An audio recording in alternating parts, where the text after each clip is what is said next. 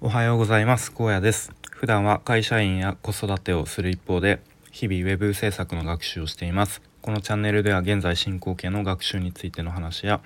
日々の生活での気づきや学びをアウトプットしています、えー、今日のタイトルはですね話し上手な人は〇〇がないというあんまり僕が好きではないこうなんか〇〇をタイトルにえー、つける感じをあえてやってみました。なんかよくありますよね。成功したければ〇〇はするなみたいな。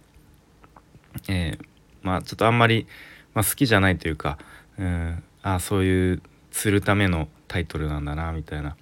のを、まあ、今日あえて 使ってみましたが、まあ、その〇〇、まあ、結論としてはフィラーワードですね。フィラーワードってていうのは、えー、えー、まさに僕が今「えー」とかまた「あのー」とか「えっと」みたいなこうなんか間を埋めるためのなんか無意味な言葉みたいな感じですかね。まあ、よく、まあ、僕も言っちゃうんですけど、まあ、そういうのが僕が、まあ、このスタエフとか Voicy とかで聞く中であこの人話うまいなとかなんかすごい聞きやすいなって思う人はだいたいこのフィラーワードが、まあ、ほとんど使わなかったり、まあ、使ってもなんか少しだったり「あのあの」とか言ってます。あえてこう意図的に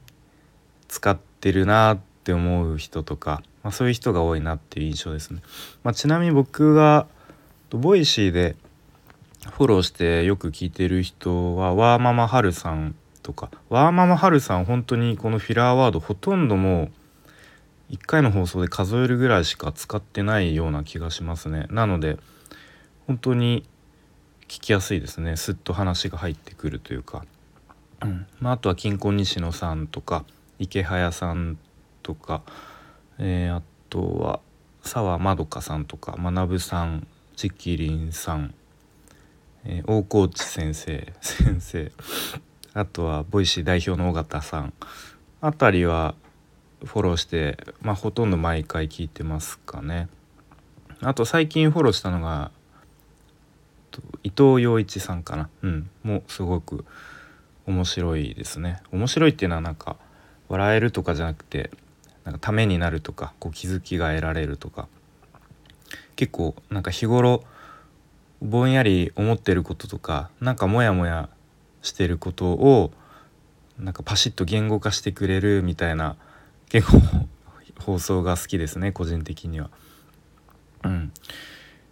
でまあ話を戻すとこのフィラーワードっていうのをほとんど、えー、使ってないとかもしくは意識的にしか使ってない人の話っていうのがすごく入ってくるなと思ってで昨日ツイートをしたんですよこんな感じの。なんか何だったかな。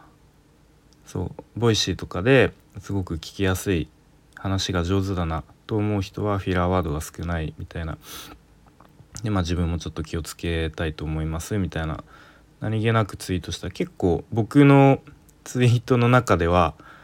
まあバズったまではいかないけどなんか反応があったりフォローフォロワーさんじゃない人からもなんかコメントがついたりとかいいねがついたりとかしてなんか意外とこれって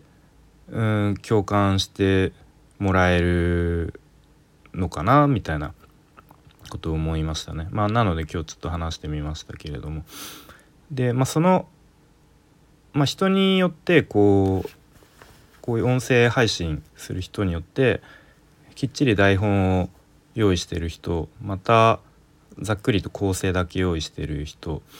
まああとは本当にアドリブで一発撮りとかまあ人によると思うんですけれどもね、うん。まあ、やっぱり完全にアドリブの人は結構こうフィラーワードはあのー、出ちゃうのかなみたいな思いますけど、まあ、完全にアドリブでフィラーワードがほとんど使わないっていう人は、うん、多分意識的にそういうふうに練習されているのか、うん、なっていうふうに思いますね。で逆にフィラーワードを連発する人、まあ、あんまりこう話が上手だなって思う人の中にはフィラーワードを連発する人はいないように思いますが結構そういう連発する人の話を聞いてると僕それ気になっちゃってその言葉ばっかりあの耳にこう注目して聞いちゃうようになっちゃうんですね。あまた言うぞまた言ったみたいな何回目だみたいなで結局こう本題の話が全然入ってこないみたいな現象に陥りますね僕は。結構職場のなんかちょっと偉い人の講話とかになんかよくあるような気がするんですけど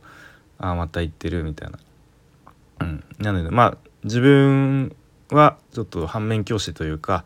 えー、まあ今「えー」とか言っちゃったけどできるだけ意識的に使わないように気をつけたいなと思っております。はいということで、まあ、今日はすごく、まあ、シンプルな話が上手な人あと話この人の話聞きやすいなって思う人の特徴としてフィラーワードがないということを、えー、挙げ話してきました。はい、ではさて問題です。僕はこの放送でフィラーワードを何回言ったでしょうか、えー、もう一回僕も自分の放送を聞き直して結構言ってるような気がしますが聞き直して、えー、改善したいと思います。それでは今日も聞いてくれてありがとうございました。